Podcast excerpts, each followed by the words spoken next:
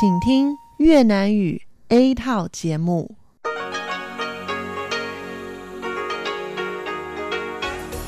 Đây là Đài Phát thanh Quốc tế Đài Loan RTI.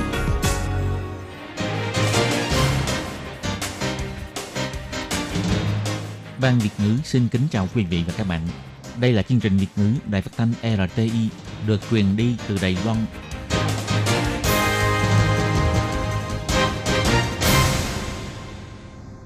Các bạn thân mến, Hải Ly xin chào các bạn.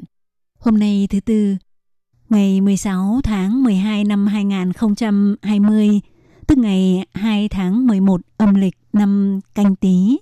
Hoan nghênh các bạn đến với chương trình phát thanh của Ban Việt ngữ, Đài phát thanh quốc tế Đài Loan RTI với các nội dung như sau. Mở đầu là bản tin thời sự Đài Loan, bài chuyên đề.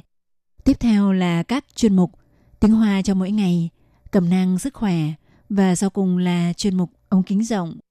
Các bạn thân mến, để mở đầu cho chương trình, trước hết, Hải Ly xin mời các bạn cùng theo dõi nội dung tóm lược các tin chính của bản tin thời sự hôm nay.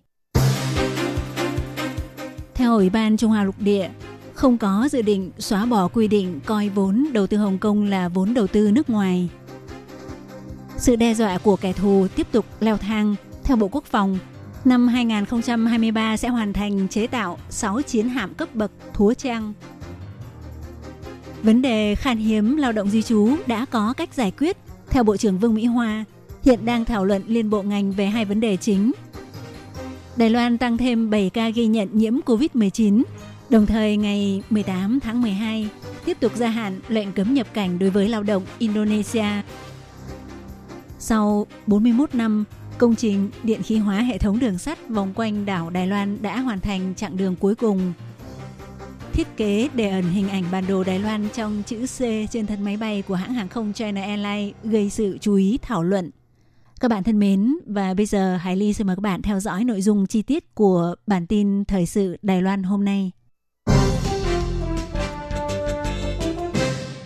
Theo quy định tại Điều 31 của Điều lệ quan hệ Hồng Kông và Macau, cho phép nguồn vốn Hồng Kông và Macau đầu tư vào Đài Loan được áp dụng điều lệ đầu tư người nước ngoài. Nhưng theo Ủy ban Trung Hoa Lục Địa vào ngày 16 tháng 12 cho biết, quy định này chỉ phù hợp với nguồn vốn 100% có nguồn gốc Hồng Kông và Macau. Tuy nhiên, do những năm gần đây, Trung Quốc cố ý thông qua nguồn vốn Trung Quốc hoặc thông qua doanh nghiệp Trung Quốc hay người Trung Quốc tại khu vực Hồng Kông và Macau để gia tăng mức độ đầu tư và hội nhập kinh tế với Hồng Kông, Macau. Thậm chí cố tình mập mờ ranh giới giữa Trung Quốc, Hồng Kông với Macau, cho nên nguồn vốn đầu tư của Hồng Kông, Macau có yếu tố Trung Quốc cũng không ngừng gia tăng. Đối với việc phương tiện truyền thông đưa tin rằng chính phủ sẽ sửa đổi để xóa bỏ quy định coi nguồn vốn đầu tư của Hồng Kông, Macau là vốn đầu tư nước ngoài, theo Ủy ban Trung Hoa Lục Địa chỉ ra rằng đã nghiên cứu xem xét để đẩy mạnh quản lý, sẽ sửa đổi một trong những nội dung thuộc Điều 31 của Điều lệ quan hệ Hồng Kông và Macau Nhưng từ trước tới nay, chưa bao giờ có dự định sẽ sửa đổi để xóa bỏ quy định nhận định nguồn vốn đầu tư của Hồng Kông và Macau là vốn đầu tư nước ngoài. Việc đưa tin như vậy của truyền thông sẽ khiến mọi người hiểu sai vấn đề. Do vậy thấy rằng cần phải giải thích rõ về việc này. Phó Chủ tịch Ủy ban Trung Hoa Lục Địa ông Khưu Thủy Chính nói. 近年来有假港资真入资的案件， 干扰市场的秩序。为防杜此一情形，陆委会已经会同主管机关在实务审查上面比照外资审查。 Những năm gần đây có xảy ra những vụ nguồn vốn Trung Quốc núp bóng nguồn vốn Hồng Kông làm ảnh hưởng đến trật tự của thị trường. Để phòng tránh tình trạng này, Ủy ban Trung Hoa Lục Địa cũng sẽ thảo luận với cơ quan chủ quản. Quy trình thẩm tra thực tế sẽ tiến hành như thẩm tra nguồn vốn đầu tư nước ngoài, tìm hiểu truy vết người hưởng lợi sau cùng, xem có tồn tại yếu tố nguồn vốn Trung Quốc hay không để đẩy mạnh quản lý an toàn. Chiến hạm cấp bậc Thúa Trang của lực lượng Hải quân Trung Hoa Dân Quốc được đặt tên là Thả Trang và đã được làm lễ hạ thủy. Ban đầu Bộ Quốc phòng vốn đặt kế hoạch trong thời gian từ năm 2017 đến năm 2026 sẽ hoàn thành 3 chiến hạm thuộc cấp bậc này. Nhưng vào tối ngày 15 tháng 12, thông qua Facebook, Tổng thống Thái Anh Văn cho biết dự kiến tới cuối năm 2023 sẽ hoàn thành chế tạo tổng cộng 6 chiến hạm loại này. Khi trả lời chất vấn tại Viện Lập pháp vào ngày 16 tháng 12, Phó Bộ trưởng Bộ Quốc phòng Trương Chiết Bình cho biết, vì mối đe dọa của kẻ thù tiếp tục leo thang, sang năm, chiến hạm cấp bậc thúa trang đầu tiên sau khi hoàn thành đánh giá kiểm tra tác chiến, trong điều kiện không tăng tổng dự toán của toàn bộ dự án gồm 11 chiến hạm, thì sẽ sửa đổi thành hoàn thành chế tạo 6 chiến hạm vào năm 2023 để nhanh chóng gia tăng sức mạnh phòng vệ chiến đấu. Ông Trương Chiết Bình nói, 近年来有假港资真入资的案件，干扰市场的秩序。为防堵此一情形，陆委会已经会同主管机关在 vì mối đe dọa của kẻ thù đang tăng nhanh, chúng tôi đã điều đình với nhà máy đóng tàu Lúng Tứa, có thể hoàn thành trước 6 chiến hạm vào năm 2023. Lúng Tứa cho rằng năng lực của họ có thể làm được. Chiến hạm cấp bậc thúa trang nguyên mẫu của Hải quân, tức tàu PPG 618 ra mắt vào năm 2015. Sau nhiều năm nghiên cứu cải tạo, sản phẩm chế tạo đầu tiên ra mắt và hạ thủy vào hôm qua được đặt tên là Thả Trang thì ngoài tên lửa chống hạm, súng phân, pháo bắn nhanh 76 và pháo bắn nhanh Phalanx, thì ngoài ra còn được trang bị thêm tên lửa phòng không TC-2. Tình hình dịch COVID-19 trên quốc tế vẫn tiếp tục căng thẳng gây ảnh hưởng tới nguồn nhân lực lao động nước ngoài. Ngày 16 tháng 12 khi trả lời chất vấn trước Ủy ban Kinh tế của Viện Lập pháp, Bộ trưởng Bộ Kinh tế bà Vương Mỹ Hoa chỉ ra rằng đã thảo luận với Tổng thống Thái Anh Văn, Thủ tướng Tô Trinh dương về việc nghiên cứu xem xét để nới lỏng quy định ở lại Đài Loan cho lao động di trú. Trước mắt sẽ xoay quanh hai vấn đề chính bao gồm Thứ nhất là liệu có cho lao động di trú bị ảnh hưởng của dịch COVID-19 được ở lại Đài Loan hay không? Thứ hai là giới ngành hy vọng kéo dài thời hạn làm việc cho lao động di trú làm việc trong ngành sản xuất công nghiệp. Tuy nhiên hiện vẫn đang trong giai đoạn thảo luận, chưa đưa ra quyết định cuối cùng. Bà Vương Mỹ Hoa nói, 所以第一个这个部分呢，就去协调，可以让这个移工可以延长留下来，好，这是第一个。那第二个呢，产业界也提到，就说，呃，我们现在的 Do vậy, điểm thứ nhất là thảo luận xem có thể cho lao động di trú được gia hạn tiếp tục ở lại Đài Loan hay không. Điểm thứ hai là việc các ngành công nghiệp đề cập. Hiện tại lao động di trú trong mảng ngành này lâu nhất chỉ được làm việc tại Đài Loan 12 năm, thì có nhắc tới vấn đề liệu có biện pháp nào để lao động di trú không bị hạn chế bởi thời hạn 12 năm này hay không?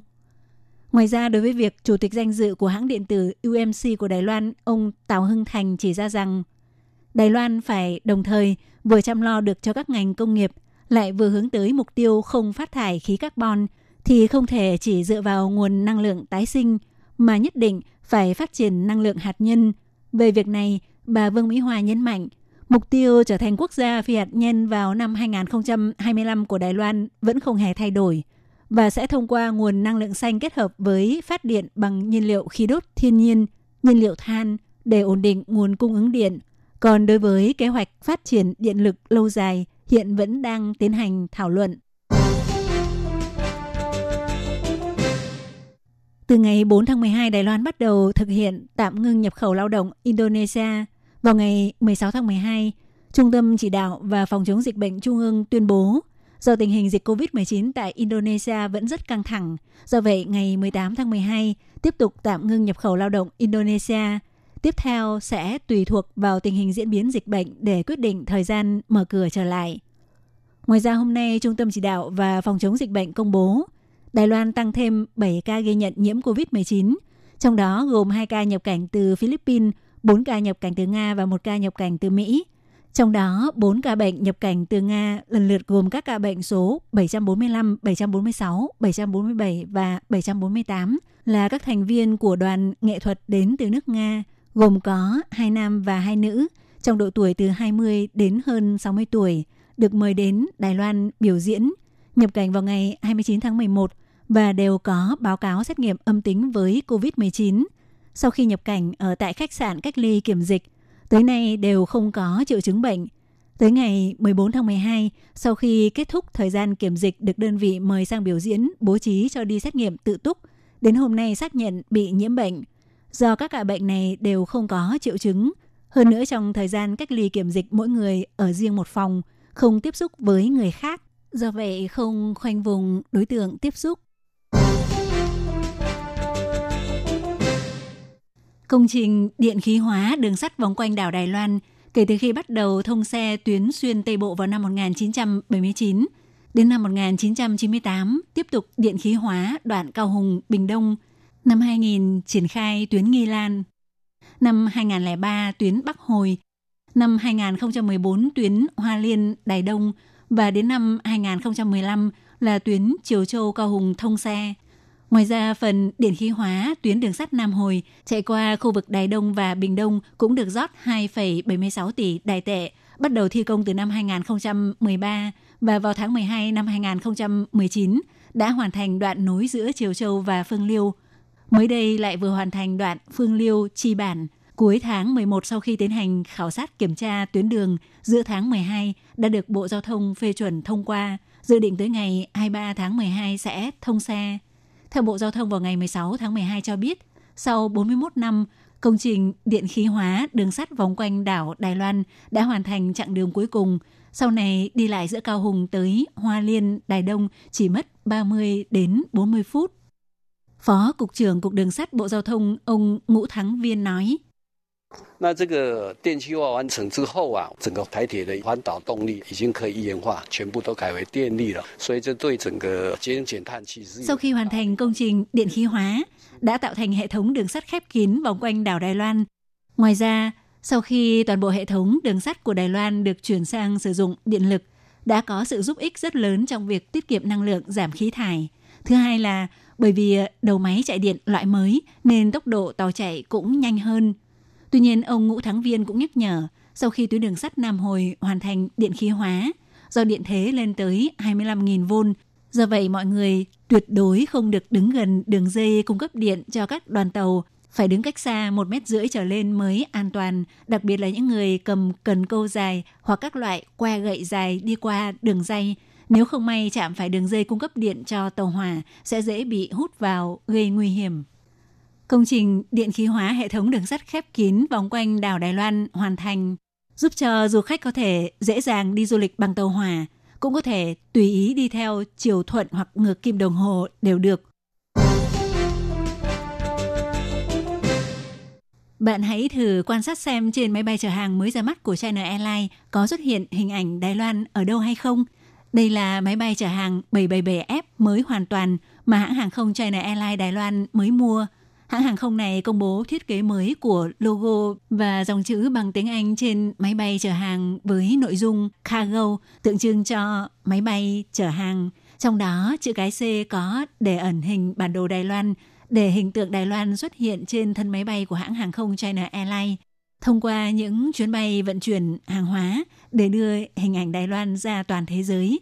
Thiết kế tạo hình như vậy khiến cho rất nhiều người cảm thấy nhẹ nhàng, hiện đại và hiệu quả – Tuy nhiên cũng có nhiều người vẫn thích thiết kế cũ hơn, cho rằng hình ảnh Đài Loan trên máy bay chở hàng kiểu mới quá nhỏ, không nhìn rõ. Theo China Airlines cho biết, tổng cộng đã mua 6 chiếc máy bay chở hàng 777F, dự kiến hoàn thành việc giao nhận máy bay trong khoảng từ năm 2020 đến năm 2023. Hiện chỉ áp dụng thiết kế trang trí mới cho máy bay chở hàng. Điều đó cũng có nghĩa là mọi người nếu muốn nhìn thấy hình ảnh Đài Loan trên các chuyến bay chở khách thì e rằng vẫn còn phải đợi xem sao. Các bạn thân mến, cảm ơn các bạn vừa theo dõi bản tin Thời sự Đài Loan do Ly biên tập và thực hiện. Bye bye!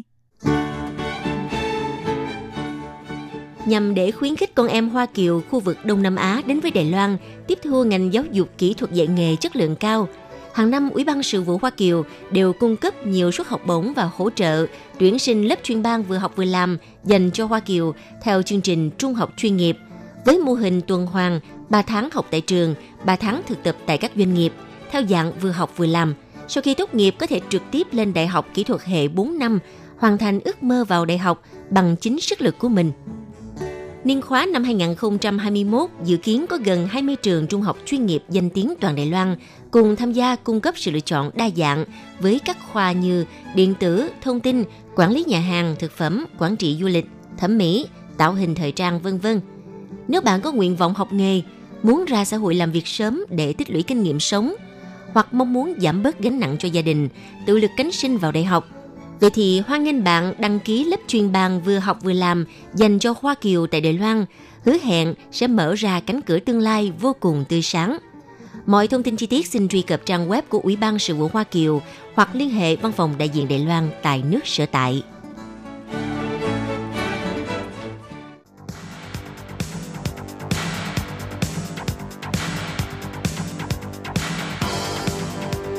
Đây là đài phát thanh quốc tế Đài Loan RTI, truyền thanh từ Đài Loan. Mời các bạn theo dõi bài chuyên đề hôm nay.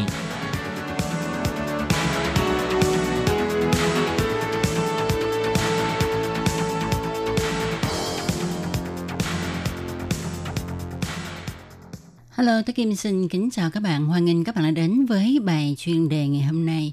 Các bạn thân mến, trong bài chuyên đề hôm nay, tôi Kim xin giới thiệu về một bưu điện cao nhất ở Đài Loan. Và bưu điện này có những nét rất là đặc sắc. Về sau đây, tôi Kim xin mời các bạn cùng đón nghe nội dung chi tiết của bài chuyên đề ngày hôm nay nhé.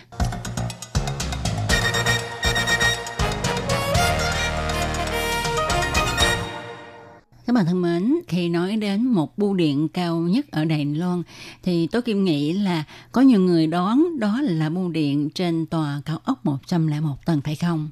Xin thưa với các bạn, à, không phải ạ. À. Hôm nay tôi Kim xin giới thiệu một bưu điện cao nhất Đài Loan, đó là bưu điện A Lý Sơn. Bưu điện này nằm trong khu du lịch rừng A Lý Sơn, cách mặt nước biển 2.274 mét, là bưu điện cao nhất toàn Đài Loan.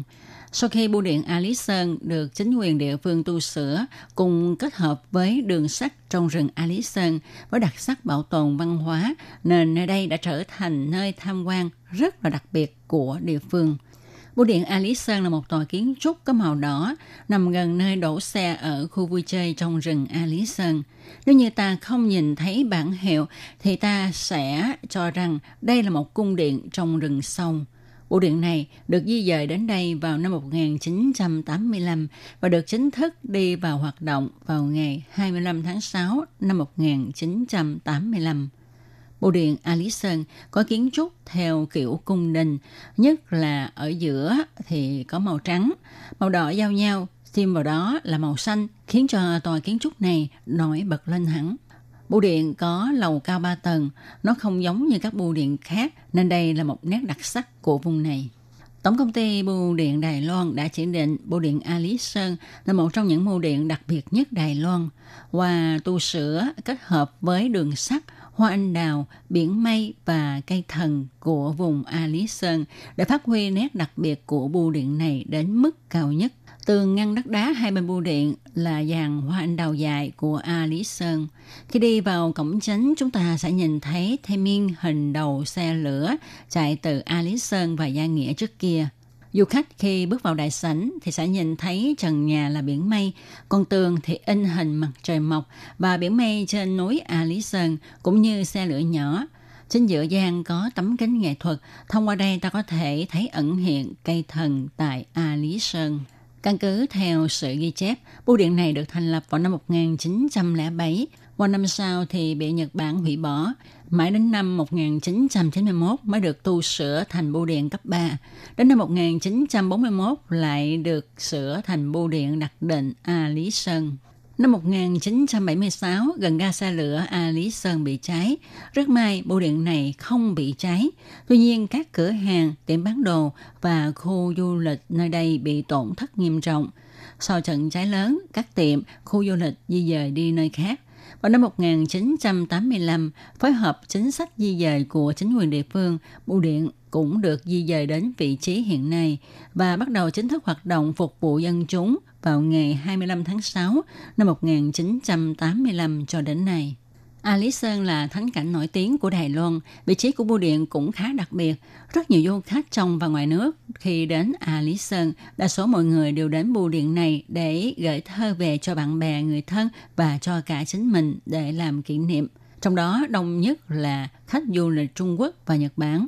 Theo thống kê, có ngày nay đây đã gửi đi hơn mấy ngàn tấm bưu thiếp, nhất là vào năm 2000, tức năm thiên hỷ.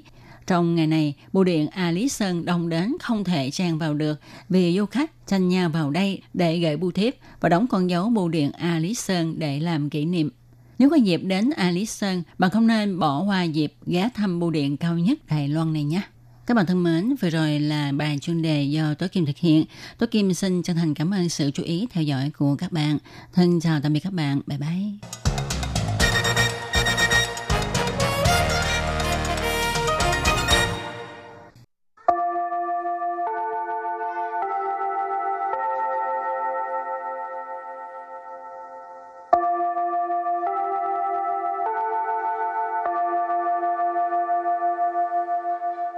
Xin mời quý vị và các bạn đến với chuyên mục Tiếng Hoa cho mỗi ngày do Lệ Phương và Thúy Anh cùng thực hiện.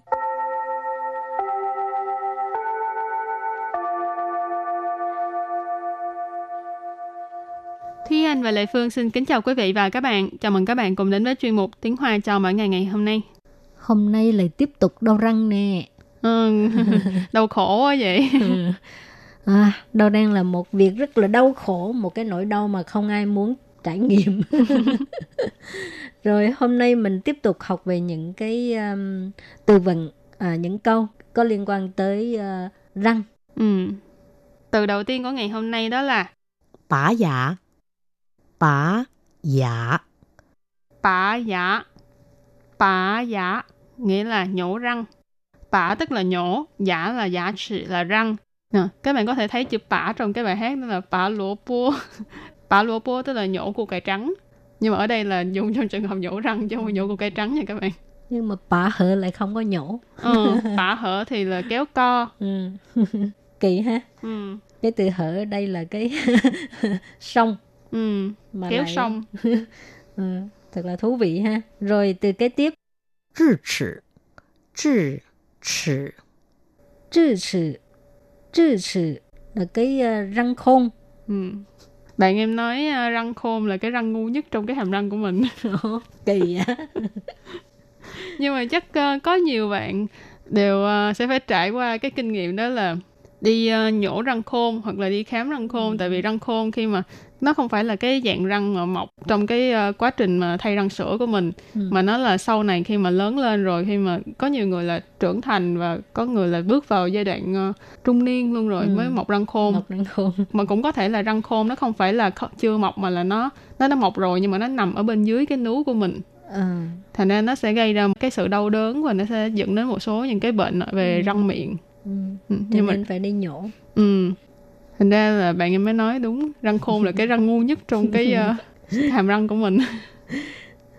Rồi từ kế tiếp là từ trì hư. Trì hư. Trì hư trì hư cái từ này ý chỉ là liên tiếp liên tục không ngừng nghỉ. Thường là mình sẽ dùng để biểu thị một cái uh, hành động nào đó liên tục xảy ra. Chẳng hạn như mình nói sự suy pha sân thì có nghĩa là liên tục xảy ra liên tục phát sinh ra. rồi kế tiếp là 建议建议建议建议 tức là kiến nghị ha, đề nghị. Từ cuối cùng đó là Mã phản, mã phản. Mã phản, mã phản nghĩa là phiền phức. Rồi, thì à, làm quen xong những cái à, từ vựng này, bây giờ chúng ta bước sang phần đối thoại ha.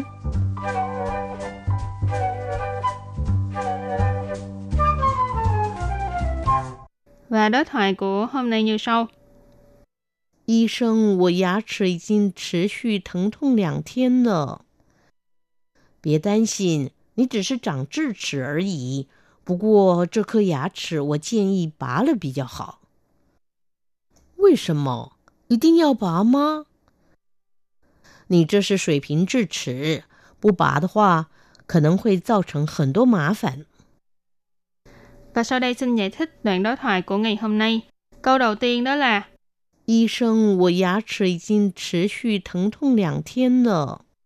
医生，我牙齿已经持续疼痛两天了。医生，我牙齿已经持续疼痛两天了。Câu này có nghĩa là Bác sĩ ơi, răng của tôi đã đau liên tục 2 ngày rồi. Y sân nghĩa là bác sĩ. Giả trị thì là răng. Dì chiên là đã.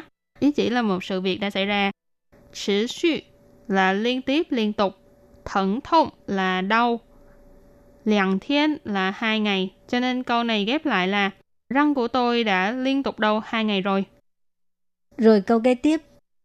别担心，你只是长智齿而已。 不过这颗牙齿我建议拔了比较好。别担心，你只是长智齿而已。不过这颗牙齿我建议拔了比较好。别担心，你只是长智齿而已。不过这颗牙齿我建议拔了比较好。Câu này có nghĩa là đừng có lo, bạn chỉ là mọc răng khôn thôi. Nhưng mà cái răng này thì tôi kiến nghị nhổ sẽ tốt hơn. Bị tan xin có nghĩa là đừng lo lắng ha. Tan xin là lo lắng. Bị tan xin đừng lo. Chỉ sư là chỉ là ha. Trạng có nghĩa là mọc. Mọc cái gì? Chữ齿 là cái răng khôn, ở ý là thôi. Chẳng chữ 齿 ở ý có nghĩa là mọc răng khôn thôi. Bú của tức là nhưng mà. Chơ khơ giá chữ uh, tức là cái răng này. Khơ tức là cái lượng từ của răng. ha. Chơ khơ giá chữ cái răng này. Tôi建议, tôi kiến nghị bá. Hồi nãy học rồi có nghĩa là nhổ. Bá là bị cho hảo. Nhổ thì sẽ tốt hơn. Bị cho hảo có nghĩa là tốt hơn. Rồi câu kế tiếp đó là 为什么一定要拔吗？ 为什么一定要拔吗？为什么一定要拔吗? Câu này có nghĩa là tại sao nhất định phải nhổ hả? Vì sao nghĩa là tại sao? Ý tiên là nhất định. À, giao ở đây mình dịch là phải hoặc là cần phải. Bả là nhổ. Ma là từ nghi vấn đặt ở cuối câu. Cho nên ý tiên giao bả ma là nhất định phải nhổ hả? Rồi câu cuối cùng. 你这是水平智齿，不拔的话可能会造成很多麻烦。你这是水平智齿，不拔的话可能会造成很多麻烦。你这是水平智齿，不拔的话可能会造成很多麻烦。Câu này có nghĩa là cái ờ, răng khôn này là nó mọc ngang. Nếu mà không nhổ thì có thể sẽ gây ờ, phiền phức.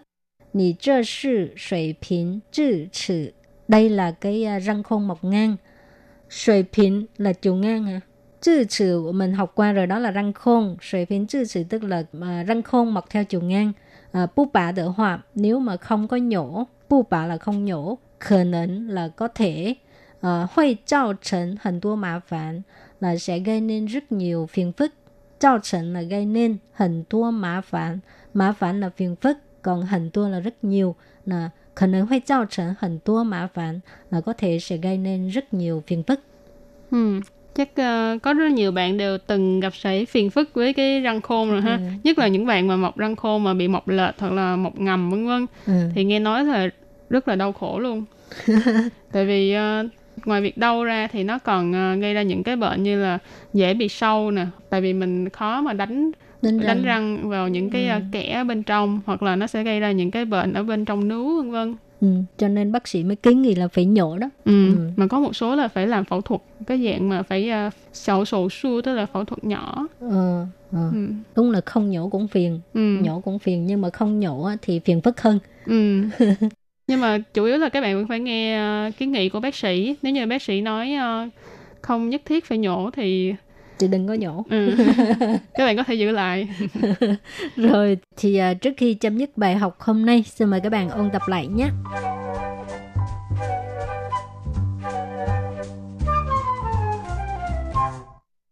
Bá giả bá giả bá giả bá giả nghĩa là nhổ răng. Zhi chỉ, zhi chỉ. Zhi chỉ, zhi chỉ là cái uh, răng khôn. Trì xu, trì xu. Trì xu, trì xu. Ý chỉ là liên tiếp, liên tục, không ngừng nghỉ.建议,建议.建nghị,建nghị tức là kiến nghị ha, đề nghị 麻烦麻烦 Mã phản. Mã phản nghĩa là phiền phức. Bài học hôm nay đến đây xin tạm chấm dứt nha. Cảm ơn các bạn đã đón nghe. Bye bye. Bye bye.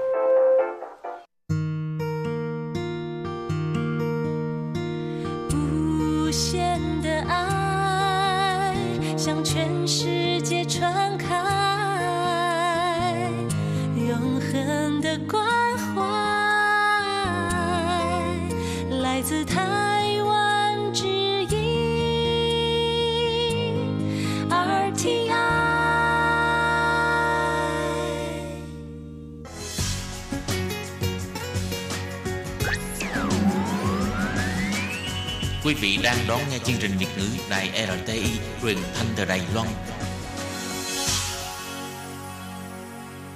Mời các bạn theo dõi tiết mục Cẩm nang sức khỏe do Tố Kim thực hiện. Tiết mục Cẩm nang sức khỏe sẽ cung cấp những thông tin về sức khỏe cho các bạn tham khảo, chăm sóc tốt sức khỏe mình.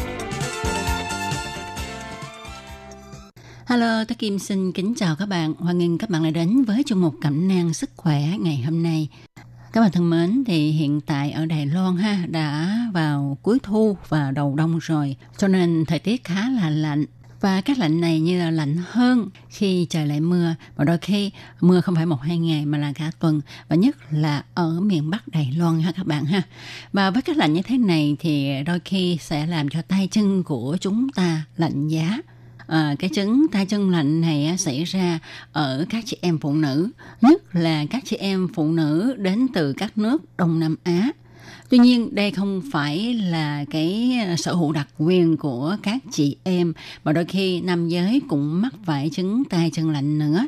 Tuy nhiên hôm nay thì Tố Kim xin nói về cái chứng tay chân lạnh và đau bụng kinh ở chị em phụ nữ, nhất là chị em phụ nữ Đông Nam Á. Sau đây Tố Kim xin mời các bạn cùng đón nghe nội dung chi tiết của chương mục cẩm nang sức khỏe ngày hôm nay nhé.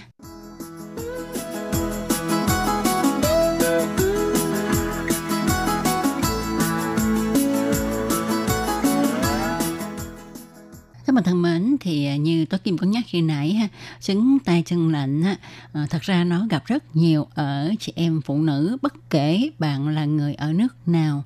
Và chứng tay chân lạnh này thì nó không gây nguy hiểm đến tính mạng của chúng ta. Tuy nhiên nó sẽ gây phiền phức cho bạn trong việc giao tiếp với mọi người. Thì à, trước kia khi mà dịch Covid chưa xảy ra ha, mọi người à, trong cái quan hệ giao tiếp xã hội, à, những cái trường hợp xã giao thì chúng ta phải bắt tay. Và khi mà bắt vào một cái tay mà lạnh giá thì sẽ khiến cho cái người bắt tay với mình giật mình và bản thân cũng cảm thấy là rất là ngại vì đã làm cho người ta uh, hơi bị uh, kinh ngạc tại cái tay sao mà lạnh quá.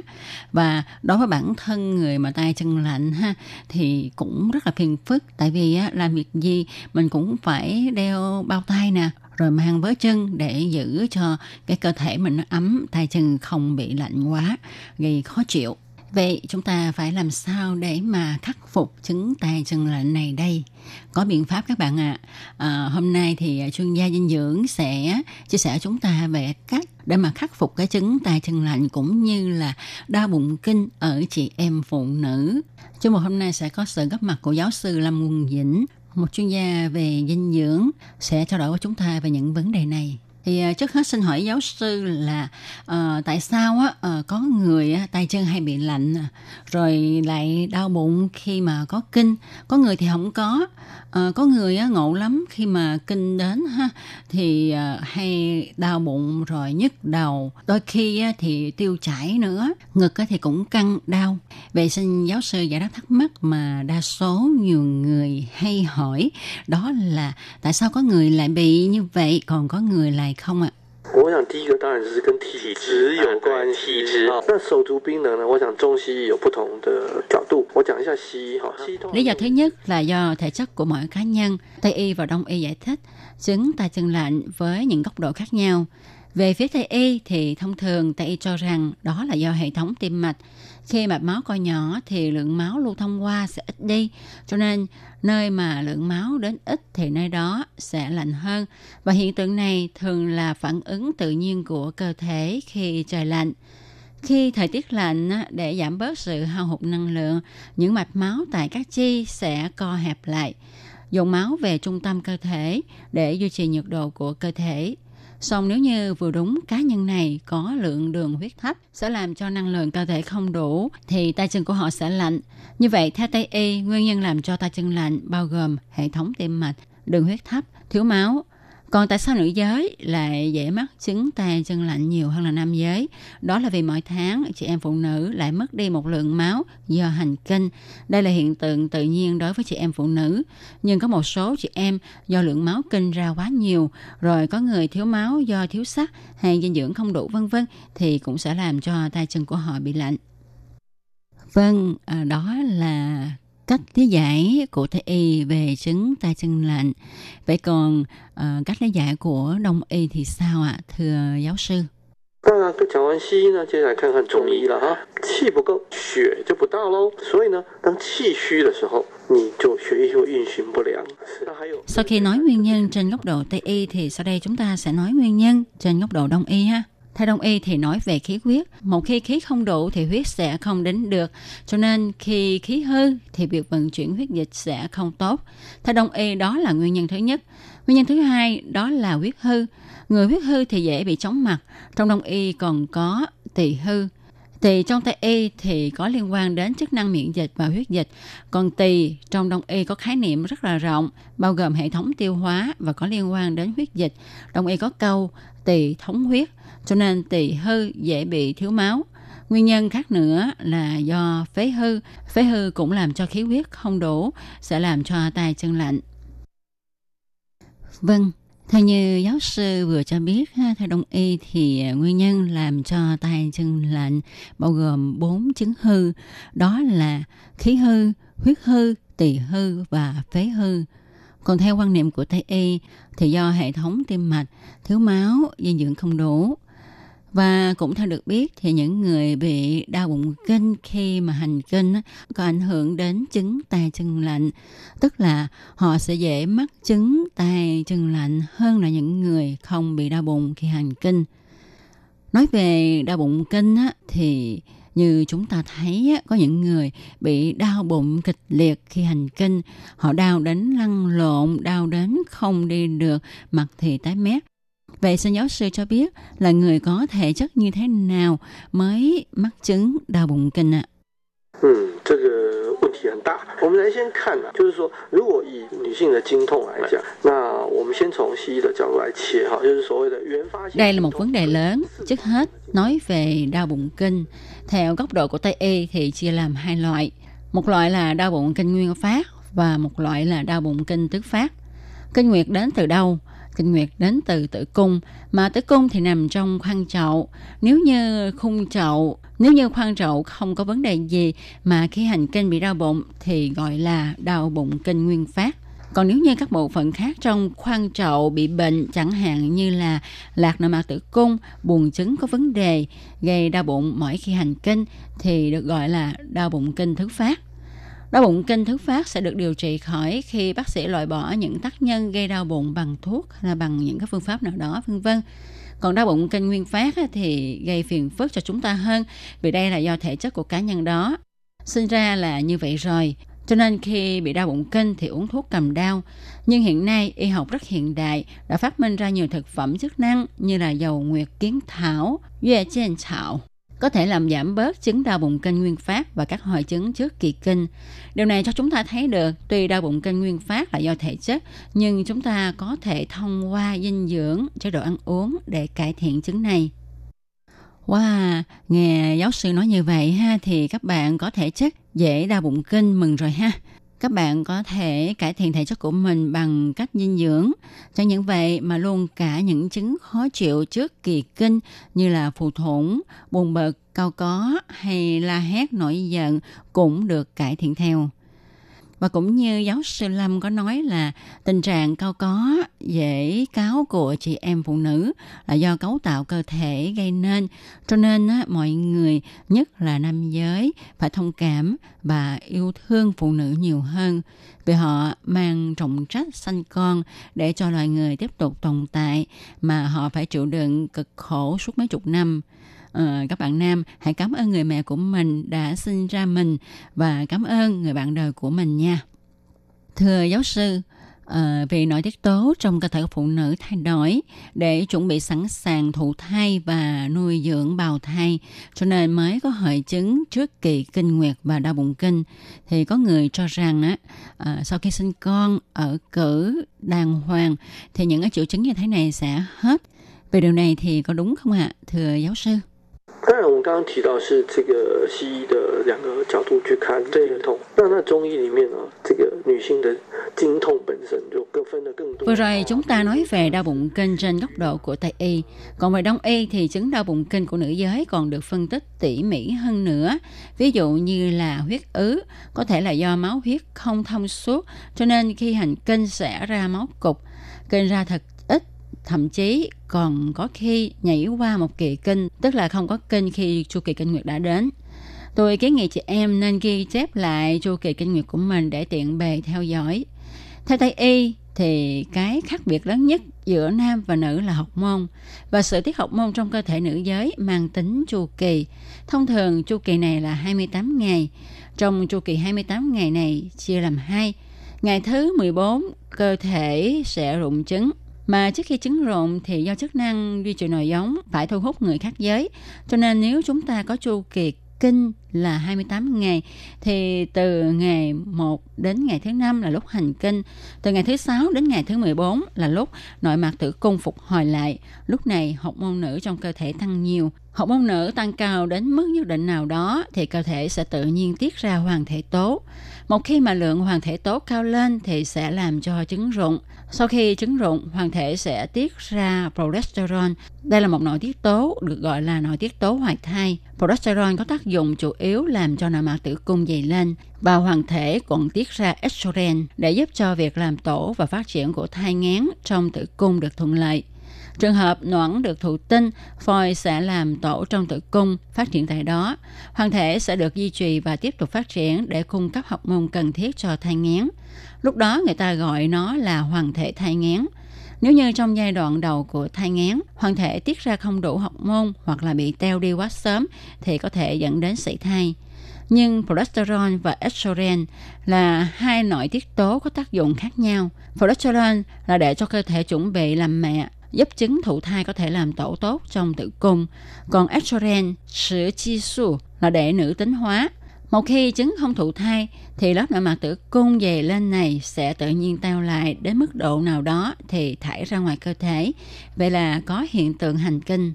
那在这个过程当中，雌性激素跟黄体素这两个的变化，那就会跟这个呃女性的这个情绪啦， Trong quá trình biến hóa của progesterone và estrogen trong cơ thể, nó sẽ gây ảnh hưởng đến tâm trạng của người phụ nữ.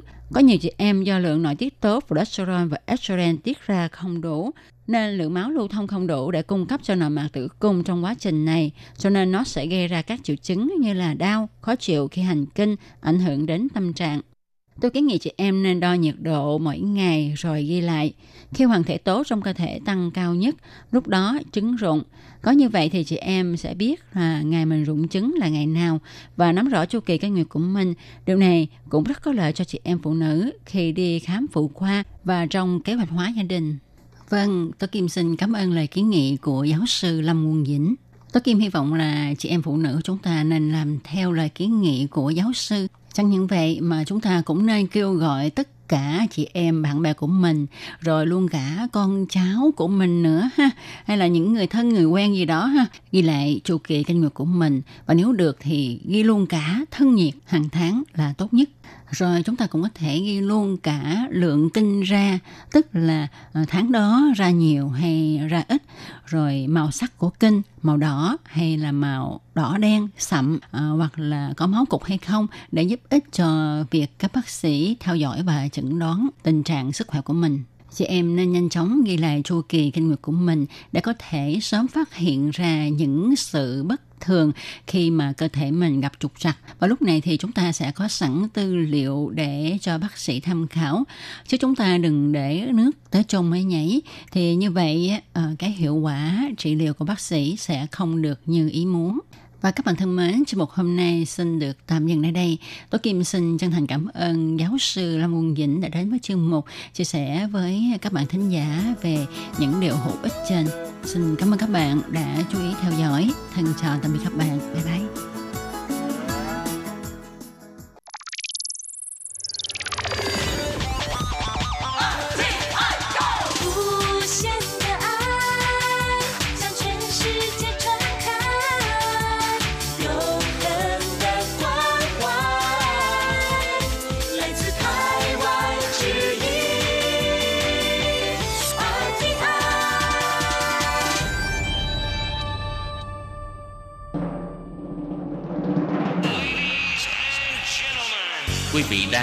Chương trình Việt ngữ Đài RTI truyền thanh từ Đài Loan.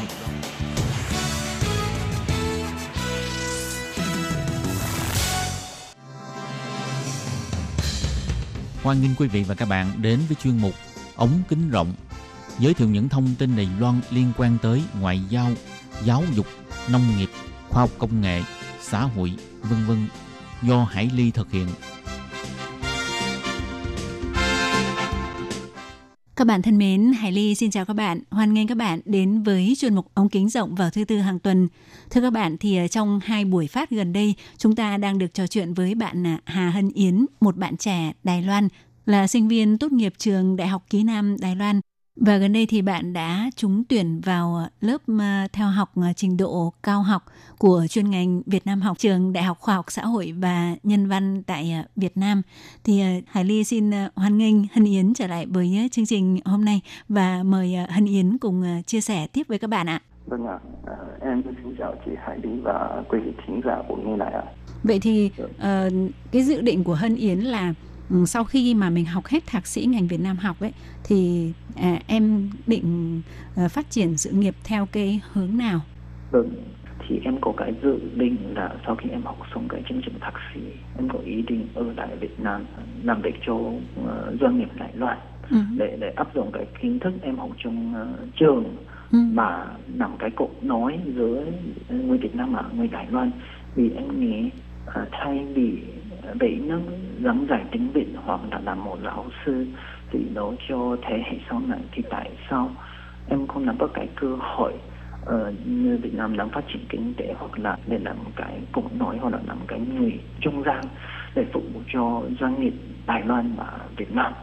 Và cái vai trò như thế em nghĩ đó nên cũng là một cơ hội cho bản thân rèn luyện cái kỹ năng về về ngôn ngữ hoặc là về giao tiếp và không chỉ học trong những kiến thức trong sách vở mà thôi mà có thể áp dụng vào thực tế thì nên là à, em thực sự rất là thích Ồ, oh, quá là hay. Uh, Hân Yến muốn ứng dụng cái kiến thức học thạc sĩ của ngành Việt Nam học vào một cái doanh nghiệp à, thực tế uh, đầu tư tại Việt Nam.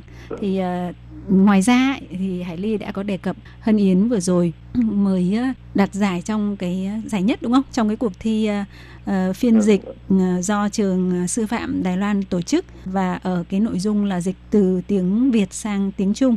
Thì uh, em có thể giới thiệu sơ qua là tại sao em lại có cái cơ hội đó Uh, thực ra ban đầu em không biết có cái cuộc thi như thế nhưng mà em có một đứa bạn uh, bạn đại học thì rất là nhiệt tình và chia sẻ cái thông tin của cuộc thi này cho em uh-huh. và ban đầu thực ra em không để ý cho lắm thì em nghĩ cái cuộc thi một là đại học sư phạm tổ chức đây là một đại học có thể nói là hàng đầu của Đài Loan mà uh-huh. em nghĩ là cái cuộc thi chắc chắn rất là khó em không muốn thử nhưng mà em, kiểu như là, đấu tranh tư tưởng hoặc là em tự suy nghĩ rằng ô đây cũng là một câu hỏi tại sao em không thử xem cái khả năng ngôn ngữ của bản thân đến tới đâu.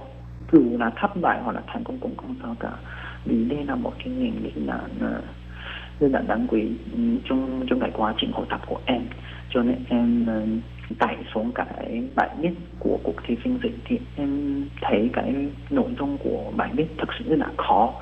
Mà như là cần ờ, răng để sinh dịch và suy nghĩ nhưng cuối cùng thì qua cái thời gian sinh dựng và tìm hiểu thì em cuối cùng cũng nhận được cái ờ, sự khẳng định của bên ờ, ban giám khảo của trường đại học sư phạm và nhận được cái giải nhất của cuộc thi này em cũng nghĩ rằng đây không chỉ là một phần may mắn cũng là nhiều bạn để giúp đỡ thì mới có thể có cái thành quả như thế.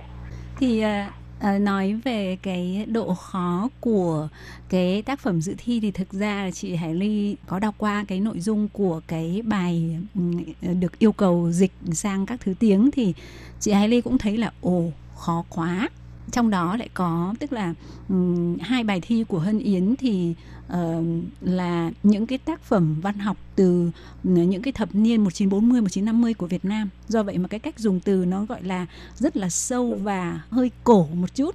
Rồi lại còn có những cái từ ờ, tượng thanh nữa. Đó. Thì ở đây nó bao gồm rất là nhiều cái khó tổng hợp lại như vậy thì trong cái quá trình này uh, Hân Yến đã tiến hành cái công việc phiên dịch như thế nào? Em có cần cái sự hỗ trợ của các cái công cụ nào đó hoặc là của những người bạn nào đó không? À, trong cái quá trình phiên dịch em chắc chắn cần rất nhiều người giúp đỡ ờ, cả cái công cụ phiên dịch nữa.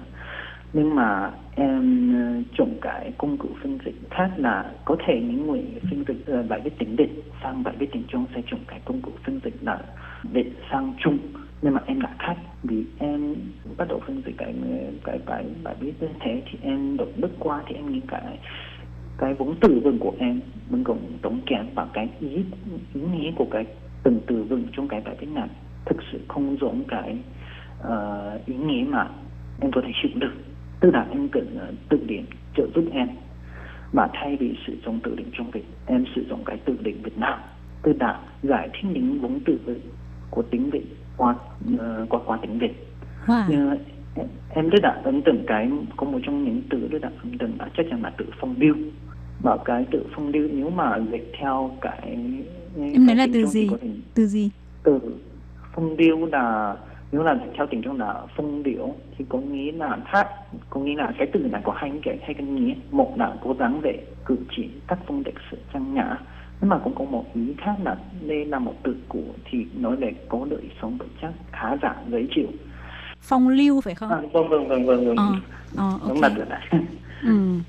À, trong cái uh, quá trình phân tích em thấy từ này rất là ấn tượng và sâu sắc vì nếu mà dịch theo cái theo cái đối xưng của tiếng Trung thì em nghĩ tại sao người ta sẽ đặt cái tên như thế chắc chắn không phải là như thế và em phải suy nghĩ một cái một cái đối nghĩ khác có thể phải suy nghĩ theo người Việt Nam.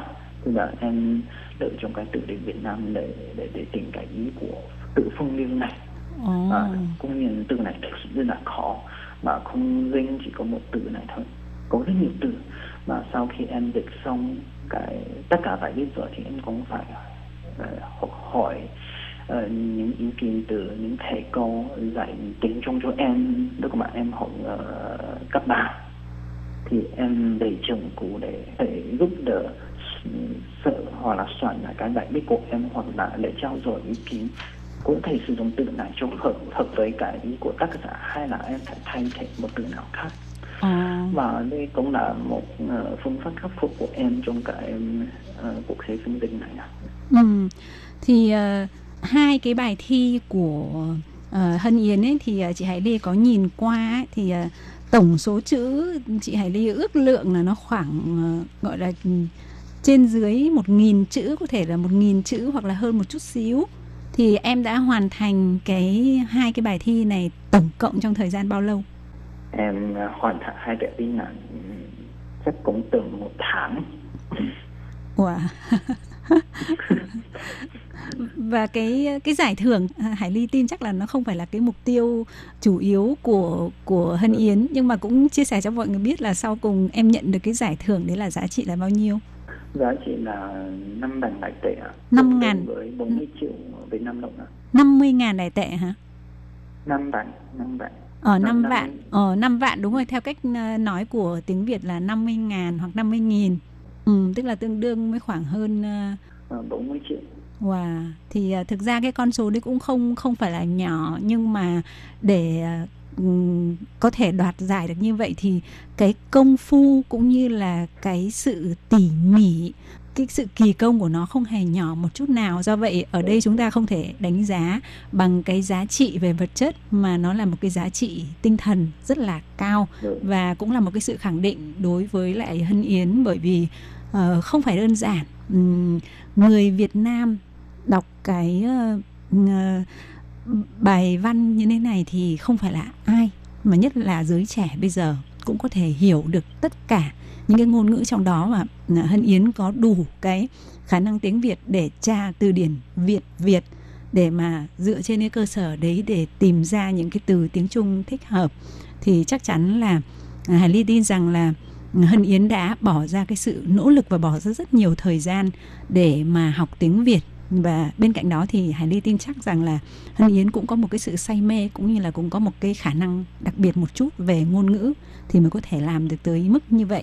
Ừ, và um, cuối cùng thì Hân Yến có thể uh, chia sẻ với các bạn thính giả một chút về cái cảm nhận của em về những cái điều yêu thích nhất hoặc là kỳ lạ nhất của đất nước Việt Nam mà em đã từng cảm nhận không ạ? Vâng, theo em em nghĩ cái điều uh, yêu thích nhất hoặc là kỳ lạ nhất chính là cái tinh thần đoàn kết của người Việt Nam. Uh-huh. Và và tại sao em nói như thế? Vì trong cái quá trình học tập hoặc là tiếp xúc với người Việt Nam kể cả cái mà một một tin tức nghĩ đây là quan trọng chắc chắn uh, người Việt Nam ai cũng biết tức là mấy tháng trước có cái mình trong thì chịu được nhiều thịt hại từ thiên tai của bão lũ ừ. nhưng mà ở bên Việt Nam thì người dân tự uh, tự phát động cái phong trào như hướng về miền Trung đóng góp tiền của tiền hoặc là về sức sức người sức của thì để đóng góp trong đồng bào miền Trung và em nghĩ rằng cái tinh thần này chắc chắn trong cái cách tục hoặc là cái cái thành công của Việt Nam cũng cũng, cũng đơn nhắc tới như một cái đạm chẳng nên nông ba cái chuyện này nên hùng núi cao hoặc là cái tinh thần chỉnh ngã em nhân. Và trong em cũng theo dõi cái tin tức của Việt Nam rất là đau từ lúc mà cái vụ ờ, uh, đủ xảy ra cho tới người dân đóng góp uh, ờ, tất cả mọi thứ cho đồng bào miền Trung em thấy rất là phấn khởi. Vì nếu mà ở Đài Loan thì cũng có thể cái, cũng có cái cái tinh thần như thế, nhưng mà chẳng không mạnh mẽ hoặc là dứt khoát như ở bên ờ, Việt Nam. Và đây cũng là cái điều em thích nhất của Việt Nam. Mà trong đó em cũng từng về bởi vợ chồng ca sĩ Thủy Tinh và cái cầu thủ của công lý mà họ thậm chí hay gặp vợ chồng thì vào mình trong cứu trợ và trực tiếp ờ, uh, cấp phát những uh, tình trợ giúp cho những bà con miền Trung thì em cũng cảm thấy rất là ấm lòng. Vì ở Đài Loan thì ừ, thì thần là nhà nước sẽ hỗ trợ hết nhưng mà ở Việt Nam thì là ai cũng có sức thì ai cũng của họ họ sẽ đóng góp hết mà không phân biệt về đẳng cấp hoặc là nghề nghiệp thì em nghĩ rằng đây là cái tinh thần uh, mà người Đài Loan phải học hỏi hoặc là phải yêu thích và đây cũng là cái mà trong cái quá trình em chịu về Việt Nam, em luôn luôn ấn tượng và sâu sắc. Vâng ừ. Rất là cảm ơn Hân Yến đã có những cái ờ, chia sẻ vô cùng sâu sắc và thú vị và Hải Ly cũng xin à, chúc cho Hân Yến sau khi uh, kết thúc thời gian dịch bệnh thì sẽ nhanh chóng có thể uh, tiếp tục theo học cái chương trình thạc sĩ uh, chuyên ngành Việt Nam học của bạn và uh, hy vọng là bạn cũng sẽ đạt được những cái uh, mong muốn những cái dự định mà bạn đã ấp ủ sau khi mà mình tốt nghiệp chương trình uh, thạc sĩ tại Việt Nam. Em cũng uh, cảm ơn Ờ, uh, ngọc cảm ơn chị Hải Ly và cảm cảm ơn quý vị thính giả uh, cho em có cái cơ hội có thể chia sẻ những cảm nhận hoặc là cái cái cung đường học tập trong cái quá trình học tiếng Việt Nam. Em xin cảm ơn. Và Hải Ly cũng xin phải nói lời chia tay với ờ, các bạn thính giả và Hân Yến tại đây. À, xin uh, chào tạm biệt tất cả mọi người. Bye bye nhằm để khuyến khích con em Hoa Kiều khu vực Đông Nam Á đến với Đài Loan tiếp thu ngành giáo dục kỹ thuật dạy nghề chất lượng cao. Hàng năm, Ủy ban sự vụ Hoa Kiều đều cung cấp nhiều suất học bổng và hỗ trợ tuyển sinh lớp chuyên ban vừa học vừa làm dành cho Hoa Kiều theo chương trình trung học chuyên nghiệp với mô hình tuần hoàn 3 tháng học tại trường, 3 tháng thực tập tại các doanh nghiệp theo dạng vừa học vừa làm. Sau khi tốt nghiệp có thể trực tiếp lên đại học kỹ thuật hệ 4 năm, hoàn thành ước mơ vào đại học bằng chính sức lực của mình. Niên khóa năm 2021 dự kiến có gần 20 trường trung học chuyên nghiệp danh tiếng toàn Đài Loan cùng tham gia cung cấp sự lựa chọn đa dạng với các khoa như điện tử, thông tin, quản lý nhà hàng, thực phẩm, quản trị du lịch, thẩm mỹ, tạo hình thời trang vân vân. Nếu bạn có nguyện vọng học nghề, muốn ra xã hội làm việc sớm để tích lũy kinh nghiệm sống hoặc mong muốn giảm bớt gánh nặng cho gia đình, tự lực cánh sinh vào đại học, Vậy thì hoan nghênh bạn đăng ký lớp chuyên bàn vừa học vừa làm dành cho Hoa Kiều tại Đài Loan, hứa hẹn sẽ mở ra cánh cửa tương lai vô cùng tươi sáng. Mọi thông tin chi tiết xin truy cập trang web của Ủy ban Sự vụ Hoa Kiều hoặc liên hệ văn phòng đại diện Đài Loan tại nước sở tại.